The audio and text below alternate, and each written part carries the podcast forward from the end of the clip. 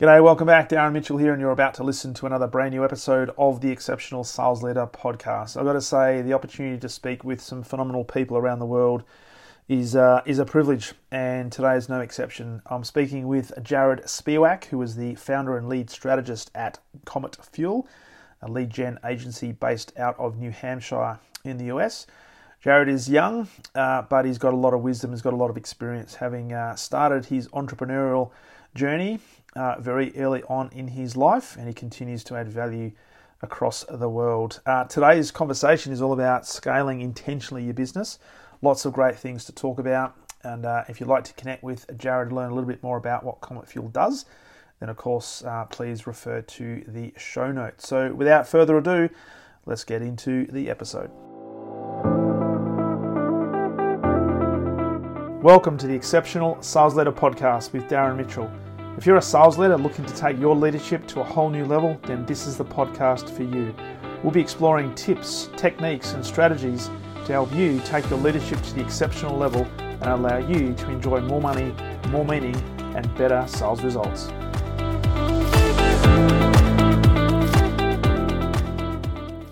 Welcome back to the Exceptional Sales Leader podcast, and a very special welcome to Mr. Jarod Spiewak, all the way from New Hampshire in the, I think it's New Hampshire, New Hampshire in the uh, in the US. Welcome, Jarod. How are you, mate? Yeah, thanks so much for having me. I'm pretty well. Well, considering the conversation we just had, and without divulging too much, there's a thing called uh, COVID that's going around, and looks like you're on the back end of uh, of that experience yourself. So, how are you? How are you feeling, and what was the experience like for you, given that it was the first time you've actually caught it? Yeah, it's um it's a lot of fun. I recommend everybody go out and start uh, licking lampposts until you get it, and uh, you're in for a good time.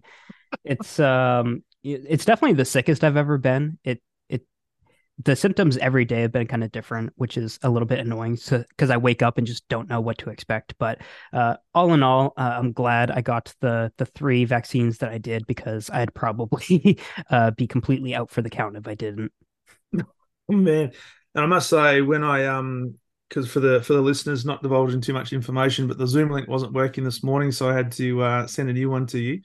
Then I got the return email out of office kind of email to say, sorry, I'm um, I'm, I'm recovering from COVID. So I might be a bit uh, slow in responding, but uh, there you were, mate, on time, jumping on, and here you are now. So it's great to uh, great to be able to have a conversation with you. So, Jarod, you are the founder and lead strategist at Comet Fuel, and love to know a little bit about that. But before we jump into Comet Fuel and and what you do and what value you add to the marketplace, love for you to give the listeners a little bit of a background on the Jarod Spiewak story in terms of, um, well, not so much when you were born and, and all your all your primary school, university stuff, but uh, just a little bit of a background in terms of what was your main focus growing up and, and what has led you to being in this particular marketplace? Because I'd love to dive into what you do and the value that you add. Yeah, of course. So, I mean, uh, as much as you mentioned not starting primary school, it, it's funny because the first the first thing that I ever really did was in it's either fourth or fifth grade. I want to say fifth grade, but you know, nobody quote me on that. Um, is you know, I've always been interested in in business to some sort of extent, and so at the time, what I was doing is I was uh, writing uh, basically basically plagiarizing uh, horror movies, turning it the setting into my school, killing off my friends, and then selling copies of that story for a dollar because everyone wanted to see how they died. And right. so, uh, from a very early age, I was interested in doing something on my own, and that kind of um, transgressed until when I was a freshman in high school. I was 14 at the time. I was like, okay, great. I'm going to start college early because I was doing some things that allowed me to do that. How am I going to pay for it? Very expensive here in the States. I don't know what it's like in Australia, but ridiculously expensive here. And so I had to figure out how to make money. So I started going online again, started writing without plagiarizing this time, uh, making a couple bucks, learning about kind of the online world, online marketing, which is kind of how I uh, fell into things. So at uh, uh, 15 i started college. 16 graduated high school. Uh, 17 i started working in corporate america in marketing.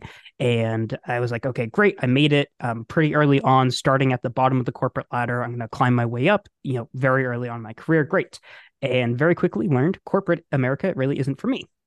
So I started freelancing. I signed up for a website called Upwork.com, started working for about $5 an hour so I could get some uh, portfolio items under my belt so I could basically bolster my resume try to get a job somewhere else in the corporate world. didn't really work out. Uh, but as I was freelancing, I ended up getting a full time offer from a digital marketing agency. Mm-hmm. So I ended up working for uh, just over or just under two years, rather, for a law firm marketing agency. Uh, focusing on SEO, became the lead SEO strategist, eventually went from full time down to part time, down to no time, and went, okay, what do I do from now, uh, from here? So I started my own uh, SEO agency in 2018 called Blue Dog Media. Fast forward two years, we started to offer Google Ads as a service, kind of uh, initially as as an initial offer to upsell into SEO. Very quickly learned that uh, Google Ads was helping us and our clients make a lot more money faster than SEO was. So we started to transition fully to uh, to PPC in 2020, uh, 2021 is when we made uh, that change, and we rebranded to Comet Fuel at the time, and that's has been our focus ever since. Wow.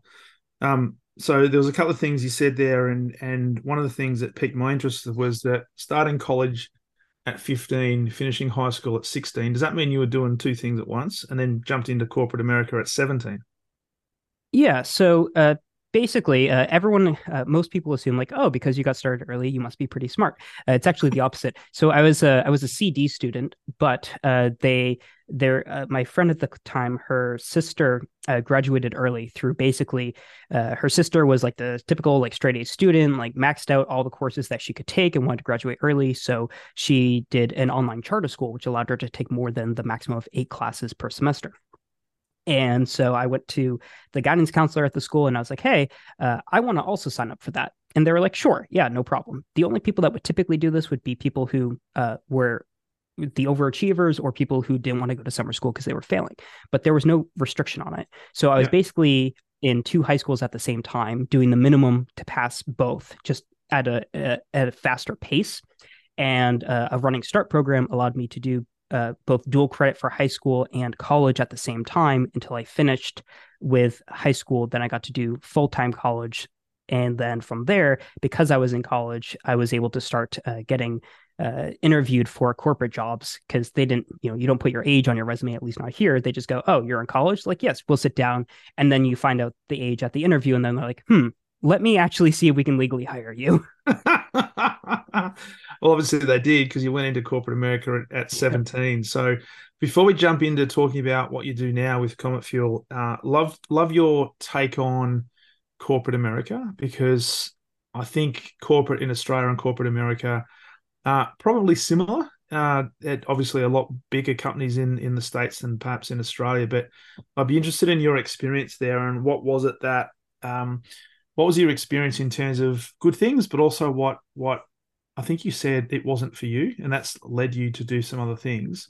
Um, because there'll be a lot of people listening to this who are currently in corporate and they don't know anything different. And there'll be others that are listening to this and thinking, why would anybody want to go into corporate? So there's always going to be two sides to the story.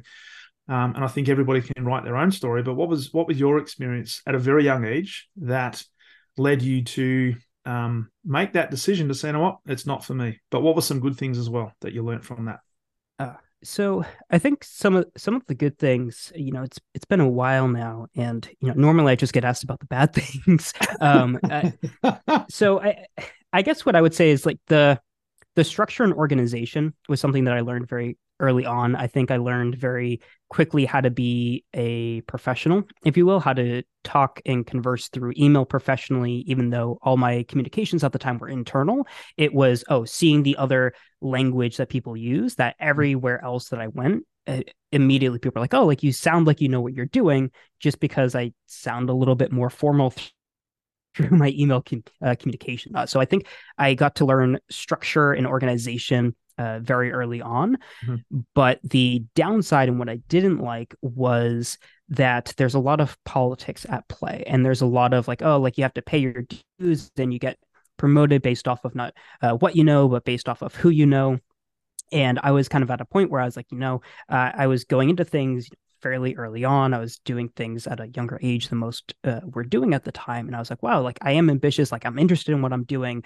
I want to go from where I am now to, you know, a higher up position you know where you know, where can i go in the future?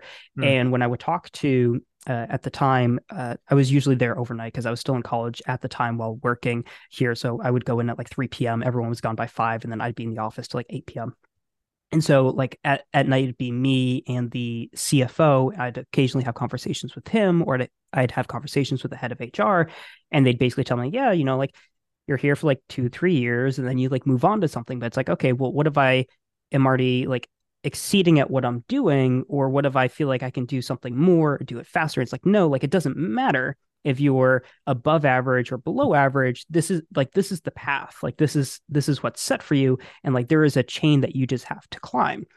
And what i looked when i looked at how other people were climbing that chain and just like oh like that person like hates this other person but they're friendly with them because you know eventually they're they're trying to get promoted. And if they don't like this person that this other person's never going to approve their promotion. It's, i don't like that. Like i have no problem like telling someone like hey like uh, like if someone's a problem, like I just like get rid of them. Like, hey, I'm yeah. it, I don't want to work with you. Like I just don't enjoy it, and it's not something you necessarily have the ability to do.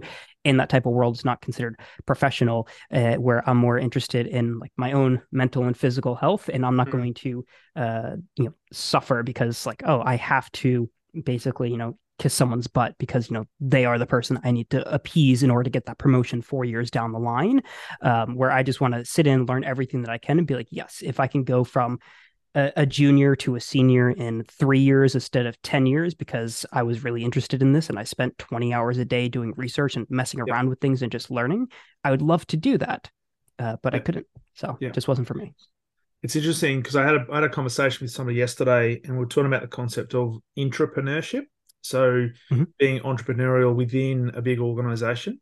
Um, and I think there might be some companies out there that allow that. But as you've just described, is no different to a lot of the big organizations that I've experienced here in Australia, where there's a very um, specific structure. There is almost like a, a pathway that's been set out that's predetermined that you have to pay your dues and you have to be patient, all that sort of stuff. And whilst it might be for some, it's not for a lot of others. And my own experience is that a lot of people don't have the i guess the knowledge that they can go and do something else and really express themselves in another in- industry. Because a lot of them a lot of them i think crave a level of certainty that a big organization will give them. So they'll put up with that politics and they'll put up with mm. you know having to work with somebody who perhaps they don't like and they don't like them because they know they'll be able to get some certainty at the end of the road and maybe get that promotion that corner office that that real plant not the rubber plant and maybe even a, a nice car spot yeah, exactly. So was was there anything specific because you left you left corporate America in a, at a very early early age? Was there anything specific that was the the catalyst for you to to jump ship and um and start something for yourself? Did it go back to those entrepreneurial days when you were like 14, writing those writing those stories? Yeah, so so what kind of happened was at a certain point I realized that there probably wasn't a path for me uh, there wasn't a future for me at the company that I was at. And so I started interviewing at other places. It was a real struggle to uh, get interviews because when I went to school, I went for my associates, not my bachelor's. And uh, a lot of companies like, we don't care about your experience, your knowledge. Like if you don't have your bachelor's, we don't even want to talk to you, which is another thing that I didn't like about the corporate world. And so uh, that's when I started uh, freelancing to try and have a portfolio, which did get me more interviews.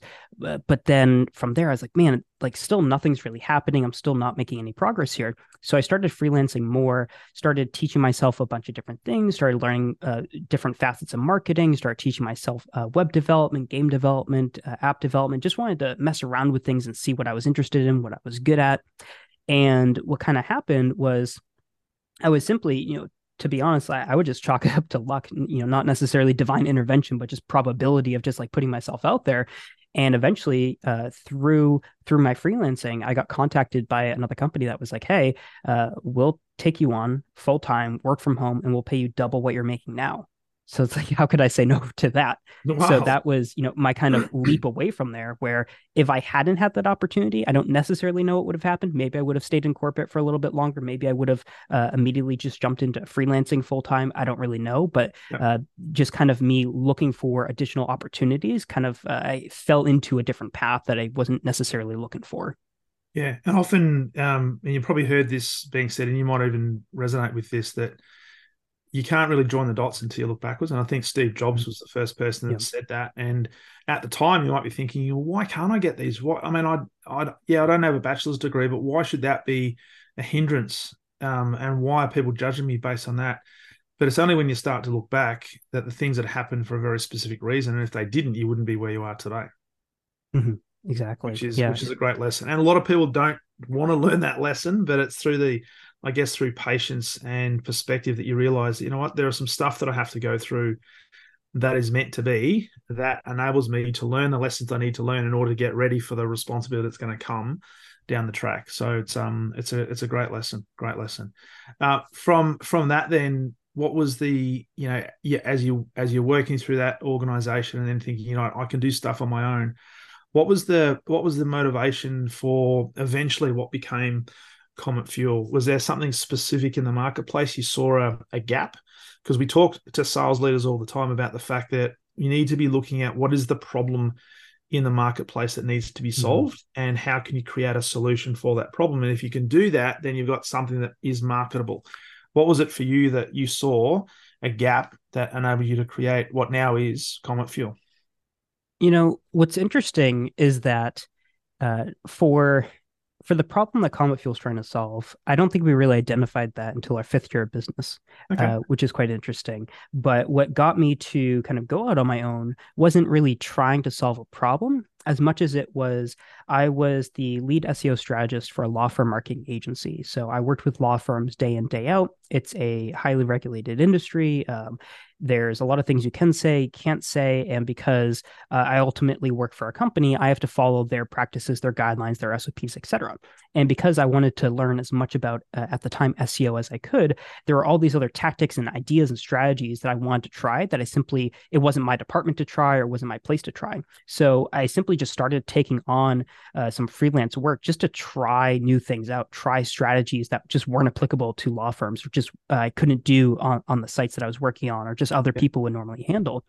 And that just kind of uh, started to snowball with, oh, I'm getting some side work and I'm trying new things. That's leading to more work and more work and more work, where it wasn't necessarily like, oh, like what what's this problem that I can solve in the marketplace as much as like I just want to have fun and explore and try new things. And eventually I was making like three times as much money on on the personal stuff that I was doing compared to uh, what I was doing at the agency. Yeah. And I kind of sat down with uh, my boss at the time, and she was just like, "Why are you here? like, you're like, why are you still here?"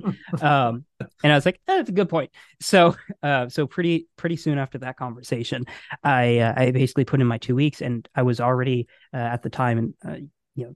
Yeah, I can disclose the number. It's it's already out there, but I was doing about twenty thousand a month, um, just freelancing at the time, and yeah. I was just like, I was like, okay, I guess I can go on my own. And, and, what do I do from here? Okay, I guess I'll just start an agency. That's the world I know. So that's what I'll do. Uh, yeah. And what was interesting is as I started an agency, that's when I started to I really think about like, okay, now I have a business. Now what do I do? And it was very slow at first. Uh, for Blue Dog Media, the, the SEO company, what I what the big thing that I did was I realized that the way that most sales processes work is you approach a company, you say, Hey, I want SEO. And one of two things happen either happens. They either say, Great, this is the price, or you say, This is my budget. What can you do for it? Mm-hmm. Uh, both of those scenarios suck because what hasn't happened is any sort of actual strategy work because no, you're not going to do tons and tons of work for free. Doesn't make sense. It's very expensive, takes a long time, etc. So what I did was go, okay, well, here's all the strategy work that people do in the first like four to six weeks, depending on who you're working with. I'm going to take that and make it a separate standalone engagement. And I'm not going to give you a proposal.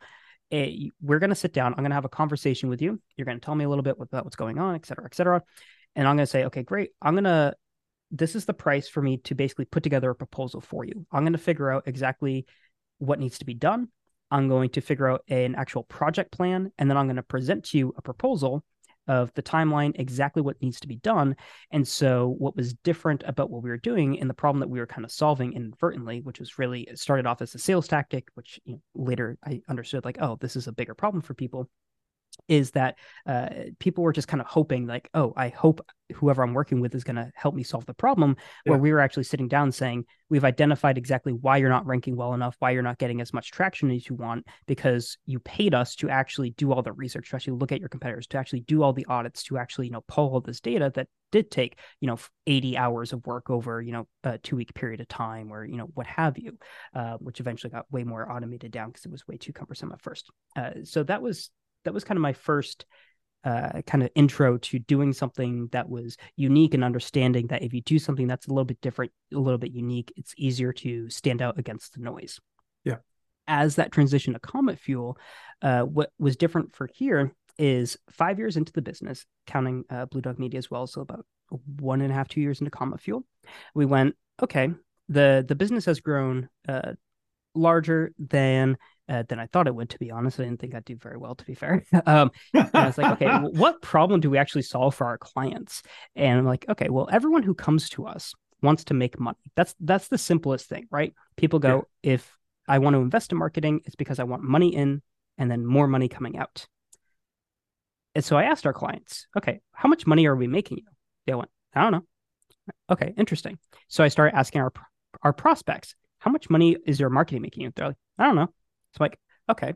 So you don't know how much money your marketing is making you, and you're going to judge your relationship with your in-house or out-of-house marketing based off how much money they're making you, but you have no way to measure it. They're like, nope. Wow. Interesting. And uh, fascinating. You're talking with people we basically realized because we just work with lead gen, so it's not like e-commerce where you can just you know go in the back end of Shopify and see what the number is. Uh, yeah. We notice is that uh, tracking is really difficult, and even if you're doing tracking well, it's you know sometimes it's like oh our, our numbers are across like four different software and it takes a, a while like pull the data if we can pull it together and so no one does it that often because it's just a massive pain or like we just never thought about tracking or sometimes we work with businesses who are you know doing multiple millions a year and don't even have a crm and so we're like, wow, um, all these people are looking to hire us or other businesses like us with the goal of making more money. And everybody's, you know, talking, you know, everybody's marketing this as like, hey, we'll make you money, we'll make you an ROI. But the agencies often have no idea how much money they're actually making their clients, and the clients often have no idea how much money their agencies are are, are helping them make either, because uh, just the dots aren't connected. So what we started to do is understanding that there is uh, a, a massive gap for lead gen companies to connect their sales and marketing data to actually be able to attribute uh, sales to individual marketing channels and track that from the individual click all the way to cash being in the bank regardless of how long that sales cycle is. Mm-hmm. and the the software for the, all all this already exists. It's just that it's either very expensive or it's very complicated that the average service based business just isn't really used to and doesn't under, necessarily understand uh, the kind of the complexity of uh, tracking and attribution. And so where we were able to step in and just say hey let's uh, let's help you kind of connect some dots we were able to solve uh, massive problems like what happens when you have uh, one campaign that generates 10 leads sorry 100 leads and 10 sales and another campaign that generates 100 leads and two sale sorry 200 leads but two sales. But if you're only tracking leads you're trying to spend more money on the latter but the former is making you a lot more money. Yeah. and so we're just seeing wow you might even be optimizing towards making less money if you're only looking at lead gen so yeah. that's what we've kind of been working on for the past uh, about year now. Wow. And what's been there? Because that sounds like a differentiator in the marketplace, given that not a lot of organizations do that. Because if you've got uh, agencies not knowing how the how they're generating income or or profit, and and you got the organizations that are doing this, bringing these agencies and in, and they can't measure it. It's like, well, how do they? Is it just like on a wing and a prayer? We trust you and we hope against hope that we're going to make some money moving forward it's it's it doesn't sound well it doesn't sound right or common sense which is which is probably not common yeah so i think it i think that there's uh, an assumption that a lot will make is that there's a a one-to-one ratio of a, a of a prospect uh, or a contact and a, a sale that if if we get uh, a uh, hundred uh, leads and we on average close you know 10% of leads that'll lead to about 10 sales and that's the only math that people are doing and you know people are fine with that rough uh, forecast or estimate uh, yeah. Uh, the challenge though is that everyone's fine with that math when the business is going up and to the right but mm. as soon as it's not then everyone panics but the historical data doesn't exist to actually look at what went wrong and yeah. that's when everyone has a problem yeah. is when someone comes to us which you know happens in the past all the time and they're like hey um our our leads are down this month or our sales are down this month you know what's going wrong and we're like things are up 20% i don't know and they're like well why are things down i'm like there, there's nothing for us to track between step a and step 47 So I, I don't know why, you know, we've gotten 40% more leads in the past, you know, two months, but you're seeing fewer sales and no major changes have happened in the advertising strategy. What have happened on your close rates? What have happened on this? What about this? Mm. What about that? I don't know. And so uh, it's this really big problem that uh, people only recognize when things go wrong, right? Like yeah. no one cares about having insurance until you need insurance, right? Like who cares about, you know, having uh, liability insurance uh, until you're actually getting sued and now you need that insurance policy. That's it. That's it.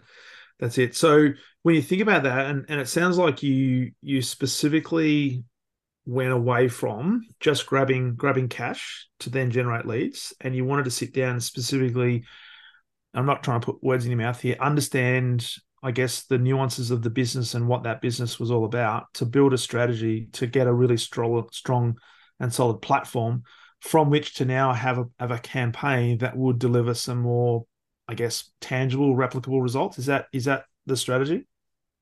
Yeah basically. I mean at, at the end of the day there if you're only tracking leads, which is what, uh, from my experience, it's been about in roughly about a thousand ad accounts for lead gen businesses, and 99% don't have any sort of tracking beyond like phone calls and form fills. And if that's all you're tracking, like here's here's the challenge. Like if a current customer forgets your, you know, if you're, you know, Bob's Plumbing and someone's in someone searches again for Bob's Plumbing because they forgot your phone number and then they find your phone number on an ad and they call you, that's going to be considered a lead to your marketing people. And they're going to go, great, you know, we got a new lead. Let's put that in a report. Hey, you know, yeah. extra conversion, extra lead. Uh, yeah. You know, they're not doing it uh, maliciously. There's just n- no connection there.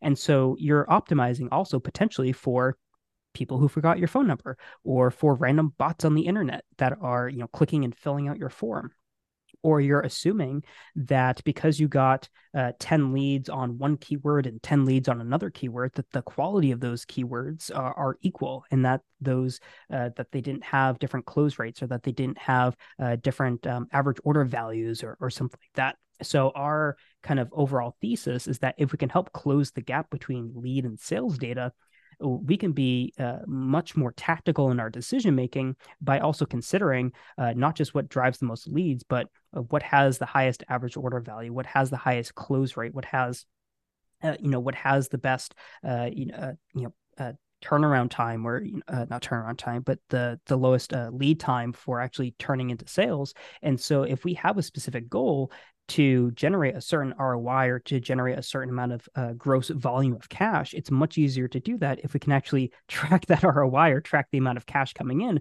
rather than just kind of having a, a hope and a prayer and say, yes, we got 50 leads this month. Our goal is to help you get to from three and a half to five million. Hopefully, we're on the right track to do that. I don't know if we are, but you have leads coming in. Uh, we're I'd rather come in and say, um, yes, we got uh, 50 leads and that turned into 15 sales and uh, uh, 10 of those sales all came from the same campaign. So we're actually killing off that second campaign, even though it generates more leads at a lower cost. It just yeah. doesn't generate enough sales. And so we're going to, you know, double the results simply because we have more than just lead data. We have the actual data that matters. Yeah. Love it. Love it. And it's, it's, it sounds like, as you're describing it, it sounds quite scientific, but it's amazing how many organizations don't forensically investigate what their go to market strategy is, what campaigns are working, what's not working. Um, and they're just almost like a wing and a prayer. They just hope they'll put some stuff out there. It's like the mud that gets thrown on the wall and they hope that some mm. of it's going to stick because, hey, we got the best product and we got the best service. So why wouldn't customers be falling over themselves to want to come and do business with us? And in reality, it doesn't always work like that. Um, Jarod, I was wanted wanted to ask you in terms then of your, I guess, your main focus in terms of the niche of business. Now, you mentioned before you started off in in law firms, then went and did some work at Upwork and did some stuff on the side, and to the point where you had to stop working at the law firm. And that's obviously as you were talking about before you went from full time to part time to no time. That's probably the reason why. Um, in terms of your niche, um, can you describe the, I guess, the average size of customer? Because there'll be people listening to this that are working for SMEs. There'll be people listening to this that are working for big corporates. And I guess where I'm going with this is that I guess the process or the strategy should be relatively the same in terms of understanding your market, understanding what the, the problem is you're wanting to solve, and then how you go to market needs to be really important. But in terms of the work that you guys do um, what's your what's your key market segment that you tend to focus on? Yeah, so we work with uh, service-based and SaaS founders usually.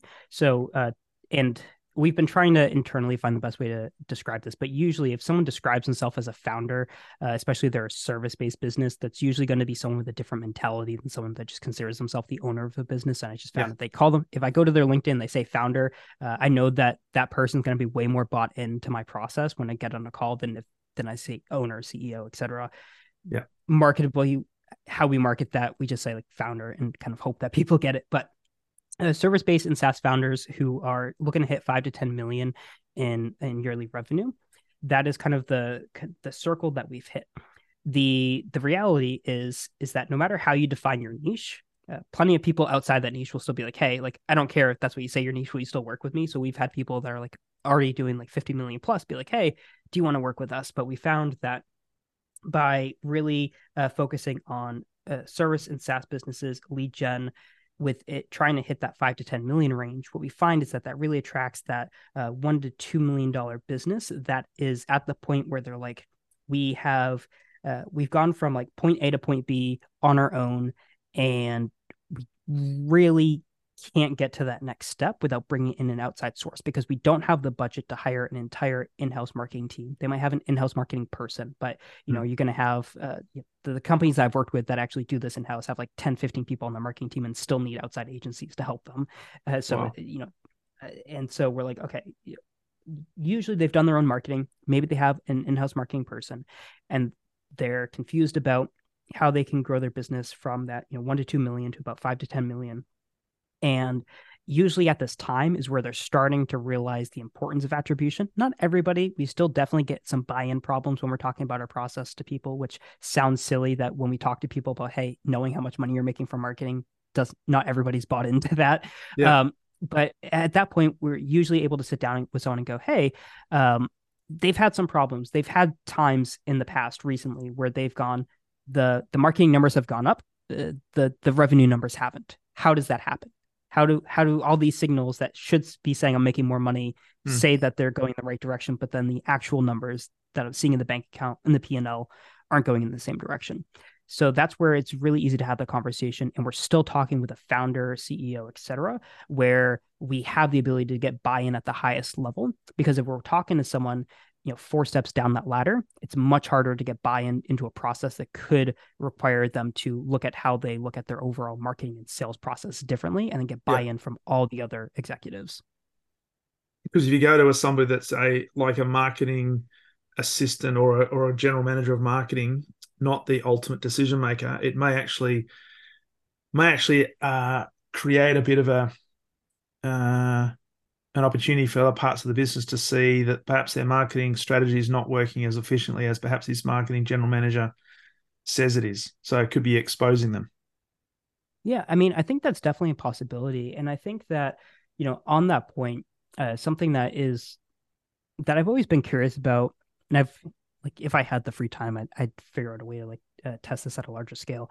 But there is probably a high percentage of businesses who are who are losing money on marketing that all the signals show them that they're making money on it simply because it's not being tracked well enough. Where it's yeah. like oh you know we're getting uh, you know 35% of our leads are coming in from this one channel. And the more money we spend on this channel we we think it correlates with higher revenue. But then they have like three months where it's like oh you know something was broken in the ad account or it got like suspended and it shouldn't have been. So they had to fight with Google or whatever. And They're like, our account was suspended for like three months. There was no change in our revenue whatsoever. But despite it's it's showing that almost all of our leads were coming from this, it turns out that you actually had another uh, source that you had like a ridiculously high close rate on, and you were getting a ton of leads from this channel, but you had like an eight percent close rate, and this other source that you got like ten percent of your leads from had like a seventy percent close rate. Yeah. But because you were only looking at the lead data, you know that's what it is you know. So i think you're right and uh, I, I, think that a lot of businesses would be very shocked if they tracked and attributed uh, leads to individual marketing channels and and actually sat down and went oh turns out uh, this is not actually profitable even though all the typical signals uh, are in the right place. Yeah because the other part of this as you're talking i'm thinking um, it's great to have a good source of marketing leads coming in and and we talk a lot about marketing qualified leads, but you need to also be able to turn those into sales qualified leads. So if you don't have a robust sales process, and if you don't have good people who can actually take a lead, uh, understand whether it's a legitimate lead, and actually turn that into a buying customer and hopefully a returning customer, then it's all this all this money is going to be, for one, for one of a better term, wasted up front.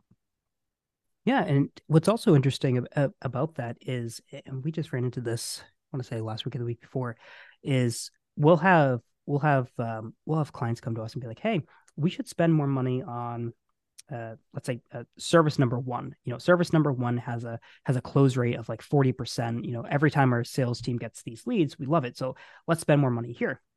And in the past, what we do is like, of course, like that that's where you're making the money. You have the data in your sales side in the sales side to say that's where uh, that you know 40% close rate that's great your average is 25% uh, but because you weren't tracking the other numbers what you didn't realize is that while you did close at 40% your actual cac was more expensive for service one than it was for service three because the cost per lead or the cost per qualified lead was so much higher that mm. that 40% close rate didn't help you as much as you thought. And so you can also end up in a position where you're like, oh, I shifted my marketing spend to where we have the highest close rate, what we close the best, and we're also not seeing an increase in revenue. How is that possible? Because mm-hmm. the overall leads are now way down because the the leads there were more expensive, and we you know uh, we basically uh, we love it when clients give us access to their CRMs. We just download all the raw data, match it up with the marketing data, and then we get those questions where we'll say like, "Hey, here's here's the data all blended together. We're happy to make this change, but we're expecting a like a 0.2% uh, difference in your customer acquisition cost. And you sent us this email super excited thinking that you just found like a gold mine which like hate to be the bearer of bad news but like uh yes you close 40% here. The leads are also about eight times more expensive. So you know this is the reality. And so with that because you're talking about um return on investment there. And if you've got an organization that doesn't really have granular metrics on how to measure this, um, that can give you a false sense of, I guess, um, indication in terms of where the profit is. So, what are some of the what are some of the mistakes you're seeing out there in terms of organizations? You probably you might have even alluded to this already, but anything else specifically around the mistakes people make and companies make around the return on investment focus? Mm. Uh, not counting, only looking at ROI, not looking at volume is a big mistake. Is everyone loves talking about ROI, which is just a relative number. You know, you can spend a dollar, make ten dollars. That's a ten x return. That sounds great. You have an extra nine dollars in your pocket. Yeah, congrats. Uh, you can spend a hundred grand, make 200 grand. That's not a very attractive ROI percentage wise, but there's a lot more you can do with a hundred grand than you can with $9. Hmm. So uh, a conversation that I have uh, often with clients, because every marketing case study, and we do this as well, focuses on the ROI number. You know, you want to see, the oh, five, six, seven, eight, you know, 12,000% ROI, uh, but less often looking at the actual raw uh, volume of that, uh, the actual raw cash. And so that's something that I like paying attention to, besides just those relative uh, percentages, is to say, hey, uh, one, you have more money, which means you can do more things with it. But two, you can also get your ROI to increase faster by also considering volume. Because if you're trying to, uh, you know, run an ad campaign at a ten thousand dollar a month spend, you're only collecting data based off of ten thousand dollars a month spend. And if you're trying to have a really high ROI, you're going to be iterating and growing that volume very, very slowly mm. versus if you accept a lower ROI for at least a certain time, go, hey, you know, a two, 300% ROI is acceptable. Yes, I'd love a six, seven, 800%, you know, though not realistic for a lot of businesses, especially at scale. And you grow the volume a bit faster, you're collecting five, six, seven times the amount of data. We might be able to make decisions in a week that used to be able to take a, that used to take us like six to eight weeks. And so we're iterating so much faster that we can actually get through and say, hey, here are the 20 ideas that we have to increase your ROI to actually get that ROI number. We can iterate through these and figure out which one is the actual winner within the next two months versus the next two years. Mm. And so that's a consideration that I don't see a lot of businesses make. They want to keep things, uh, they want to keep the volume very low, have a high ROI, and then they very, very, very slowly increase that volume while trying to maintain a high ROI. But if you increase the volume first, accept a still an ROI but a lower ROI, the because of the extra volume you get later on, it's so much easier and faster to iterate uh, that usually you'll be uh, you'll get more money and a higher ROI at the end because you just simply make more progress rather than slowly, slowly, slowly chugging along. So looking at yeah. volume and not just ROI. And through that process, you like actually get a better understanding of the customers that are attracted to you as well, and you get to verify whether. I guess the campaigns you're running, and am I actually operating in the right niche? Do I have the right mm-hmm. um, solutions for the problem I'm trying to create? Um, because the market will tell you based on that. And so there has to be continual, I guess, adjustment along the way to make sure we're actually targeting the right, the right, the right audience. Yeah, and I mean, de- depending on the situation, it, depending on the marketing channel, it depends on how easy it is to target different audiences depending on what you're talking about. So, like, uh, some of our clients will come to us and be like, "Hey, we want to have, we want to target these uh, three different audiences. And we can trying to come up with a with a good example here and i had one i just lost it. So maybe this is a, a, a, useless train of thought that that i shouldn't have dove into. Uh, uh, basically tldr is sometimes it is sometimes it's easier to figure out the audience first and then start to advertise because unless you have a very large budget trying to figure out who your right target audience is through advertising especially you know google facebook linkedin etc it's so expensive yeah. that unless you have just a you know sometimes just a disgusting amount of money to throw at it i usually will tell people like hey like there are other channels, other other ways to figure this out, and then come back to us once you have a better idea of who you're trying to target. Because otherwise, like, sure, I can give you tons of ideas of how to reach them. I don't mm. know if they're going to work. You know, that's all marketing is: is taking a guess. You know, throwing yes. money at it and seeing what it what works and iterating on that. Uh, and so, uh, once you figure out that audience, you can iterate on it easily through marketing, but I would caution uh, against trying to discover your right audience purely through at least advertising, unless you just have you know, very deep pockets. Yeah, because a lot of organisations out there, particularly in now, given that, um, and it's been no different in the states that is in Australia, interest rates are continuing to go up.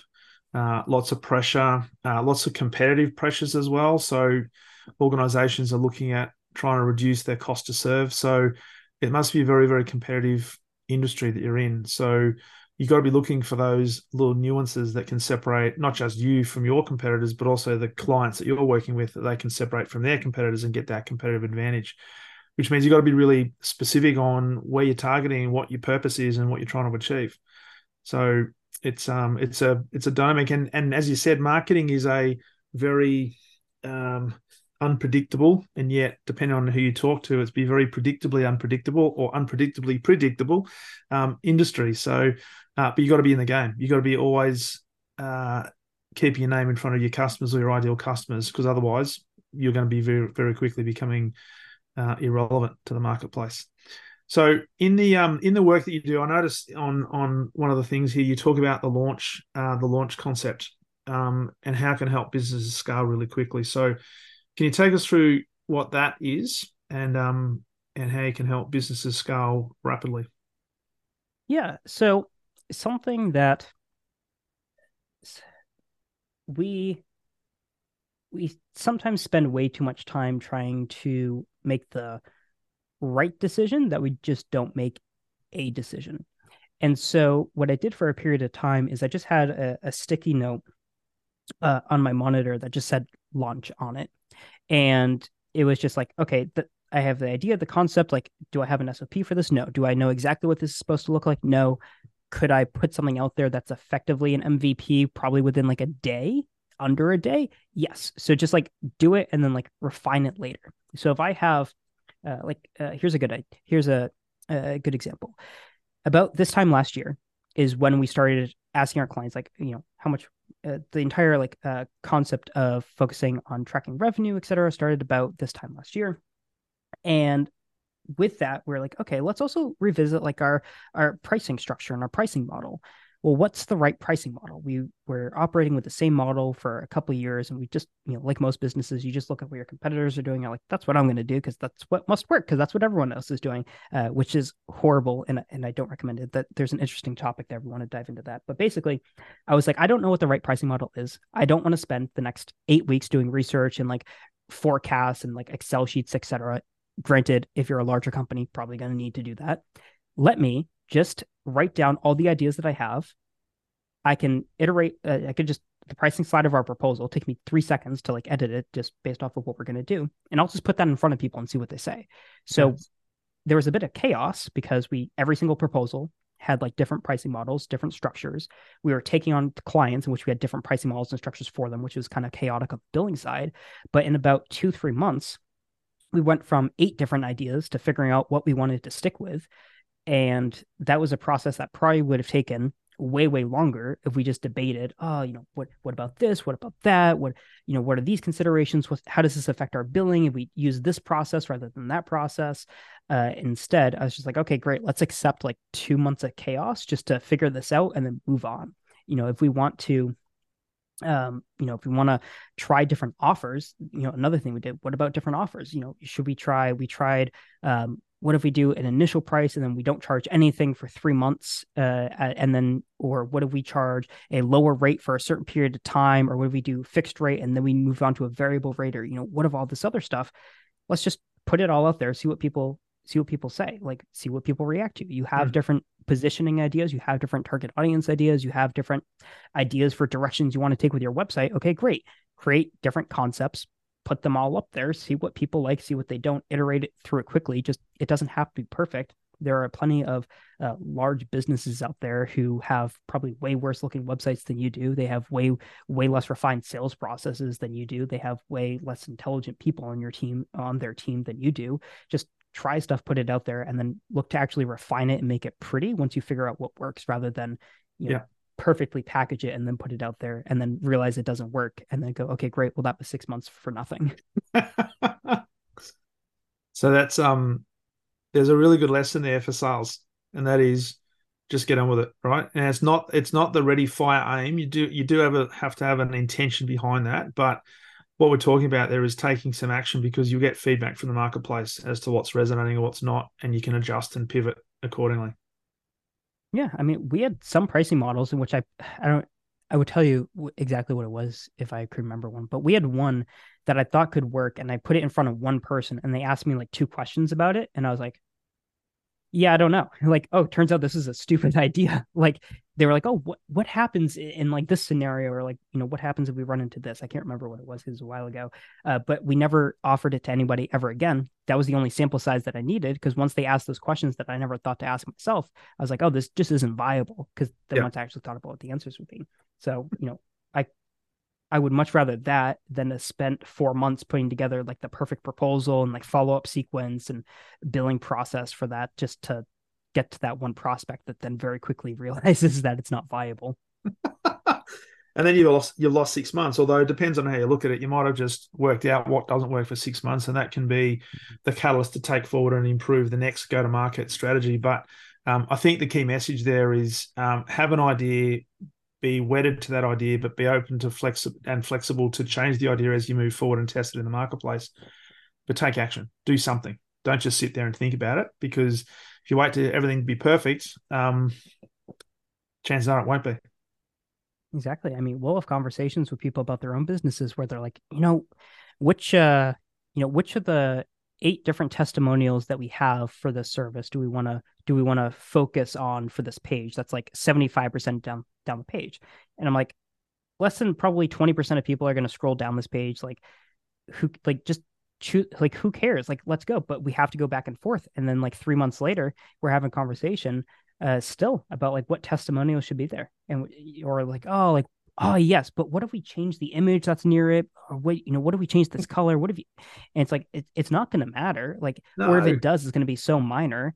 And we you know are you going to get sued for putting this out there no okay great let's put it out there and then if you want to change it later we can change it later that's it don't focus on the on the little things focus on the things that are going to move you forward So, mate, as we as we wrap up, you did touch on one important thing. I just want to maybe touch on before we before we close out, and that is the the pricing strategy. So, there'll be a lot of organizations and people within organizations listening to this and thinking, well, how do I price myself to the marketplace? And and I'm a big advocate of not being the cheapest in the marketplace. And mm-hmm. In the areas that I tend to work in, a lot of businesses, they're in very highly competitive environments and often their competitors, the only way that they can get penetration into the market is to focus in on price. And we have to play a completely different game.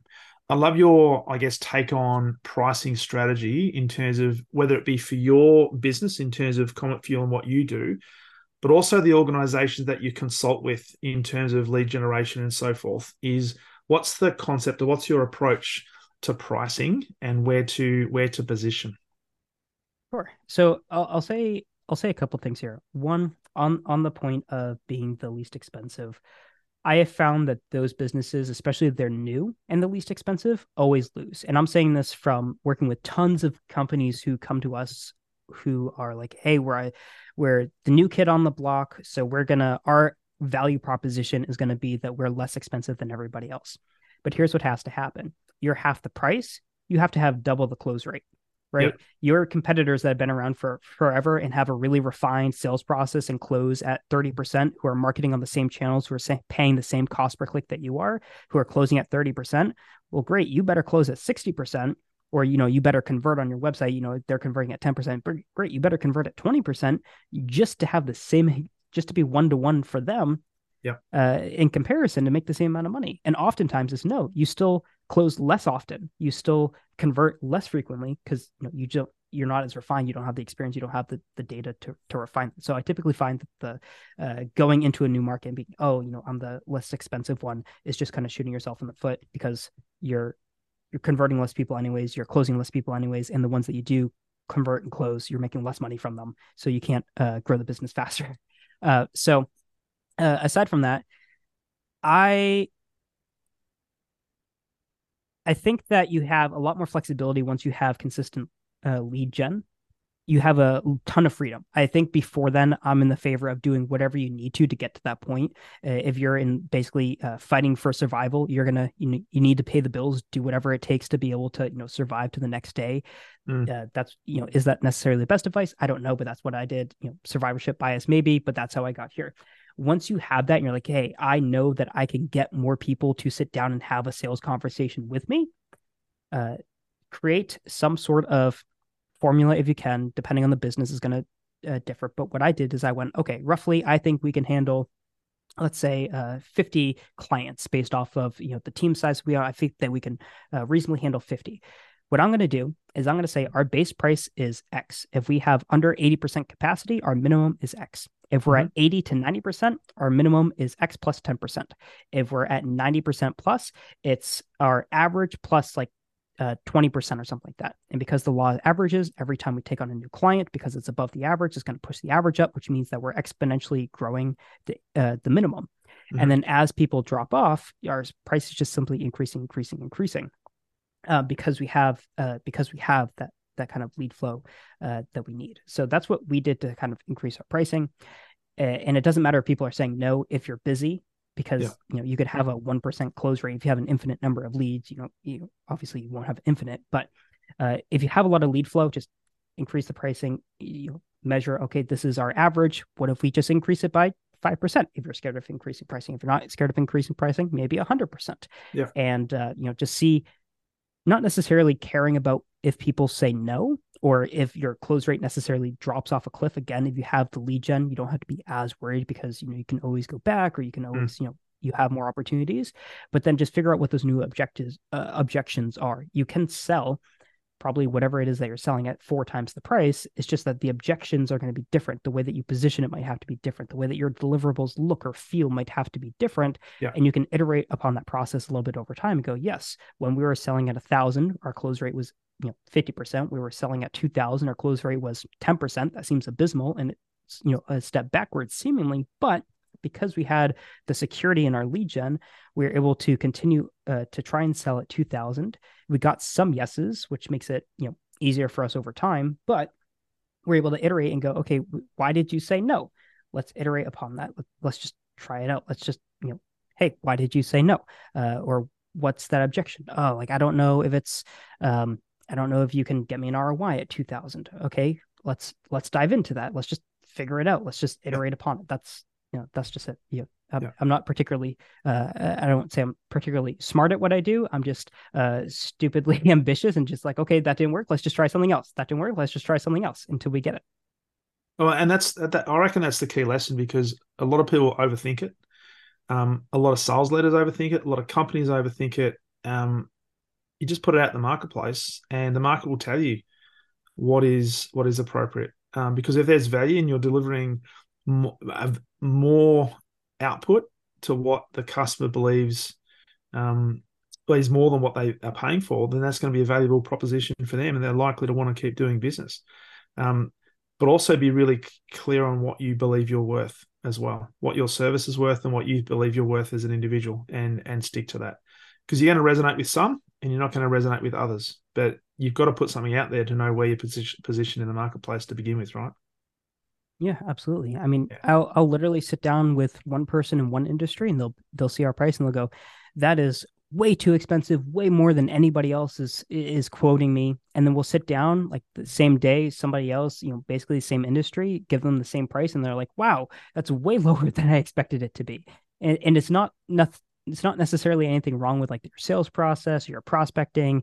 It can just simply be, it can literally be as simple as this person doesn't know what to expect for a price.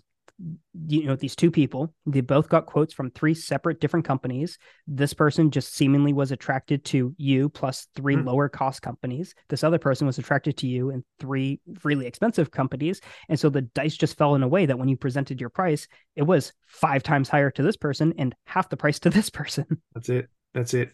So I think the um the key message there is uh, to use your term launch. Just launch. Get into it. Get into it. Yeah. And um because the market's going to give you feedback and you can adjust as you go. Yeah. Just try it. People say no. Oh well. You know. You know. Reach out to them in six months or a year. Like just don't be rude, and people are usually happy to talk to you later on too. Like you know, I've had conversations with people. They said, "Oh, the price is too expensive, way too expensive." You know, we're going to work with somebody else. Two years later, we're having a conversation. They're like, "You know what? Yeah, send us another proposal." And they're like, "Yep." Even though it's even more expensive than the original one, now they're ready. Now they're in a better place. Now they have higher education. Now your delivery on what you're proposing to them is better or maybe you never hear from them again, but you have more experience under your belt in, in terms of how to pitch. You know, that didn't go well. Yeah. I really felt as though that when I explained this concept, they really didn't understand it. I'm gonna uh, I'm gonna keep everything else the same, but I'm gonna I'm gonna work on how I deliver this particular concept when I'm when I'm talking about you know the fourth step of what we're doing or whatever. And that's the key thing. It's it's constant and never ending improvement. Just staying in the game and being prepared to change and be flexible in terms of how you go to market and get the feedback and adjust. And you know what? You're and if you look at your business today compared to even 12 months ago, because you alluded to that, it's it's probably in a completely different space. And in 12 months' time, it's probably going to be in a completely different space again. Yeah, hopefully. On a massive upward trajectory, my friend. Absolutely. So, Jarod, as we finish up, mate, any any final words of wisdom to uh, to anybody listening to this that is grappling with um, either marketing budgets, how to improve the go to market strategy, um, conversion rates and stuff like that based on your experience. Any key last words of wisdom to leave them with? Yeah, so I'll say two things. Is one, uh, track everything. Uh, as silly as that sounds, uh, even uh, you know how many how many people contacted you, how many turned into uh, a demo, how many people showed up, how many people showed up were qualified, how many of those qualified, like everything that you can think of, find a way to track it. it. It sounds very overwhelming. You don't have to sit down and do it all at once. You can just do the most important things and then slowly, you know, expand that over time. But as you get more and more granular with that data, you get to answer better decisions. And I, I believe that most businesses or most uh, departments could improve at you know, two to three times the speed that they currently are if they got a lot more granular at their tracking and simply went not just how many people showed up for our demos, but what if we create a, a, checklist of all the different qualification points, assign different point values to them, and then go, what was our point score, you know, this week, this month, and then go, oh, we're not just trying to get more people to show up, we're trying to get more people to show up who have, you know, this particular pain point. Because when we asked about, oh, what are the 20 most common pain points that we hear what are our what are our close rates against those 20 pain points might take some time putting the data together and go oh we close really well uh, when people have these two pain points. Mm. Okay, mm. do we need to focus more of our marketing on people who have those two pain points, or do we need to change our sales process to give a different delivery to people who have one of the other 18 different pain points? Uh, and you might realize that that was actually the bottleneck uh, that is a week of work that'll you know hit your next quarterly objective in the next month rather than you know the next six months. Yeah, love it, love it. And for people wanting to know a little bit more about Comet Fuel, but also the world famous Jarod Spiewak, where do they uh, where do they go to find more about you, mate, and to connect? Yeah, you can go to cometfuel.com to learn about Comet Fuel, or you can search for Jarod Spiewak on YouTube for the uh, for the very neglected YouTube channel that I have. The very neglected YouTube channel. That means it's neglected by the by your followers or neglected by you. neglected by me. I enjoy putting content out, but I massively overthink it. And so I constantly write scripts, delete them, film stuff, delete it, film stuff, refilm it. Uh, so it, it, takes a while. I need to just sit down and be like, hey, like I'm not happy with it, and that's fine. I'll put it out there. Like that. That's an area that I really do struggle on. Just like launch, launch, launch is when I'm actually sitting down and like creating content. I massively overthink that constantly. Well, actually, as you've just reminded me, I need to put a lot of um, these podcast episodes up onto YouTube as well. So um, I must do exactly the same thing and not overthink it. Just put them up there. Mate, it's been an absolute pleasure. Thank you for um, thank you for jumping on. I know it's um late Monday night over in New Hampshire, and uh, you're still recovering from that dreaded COVID, but greatly appreciate you jumping on and spending some time with us on the Exceptional Sales Leader podcast, mate. Absolutely. I really appreciate you having me and hopefully the COVID brain wasn't uh, wasn't too confusing at some parts. No, it was really good, mate. Thanks very much. Good on you. Thank you.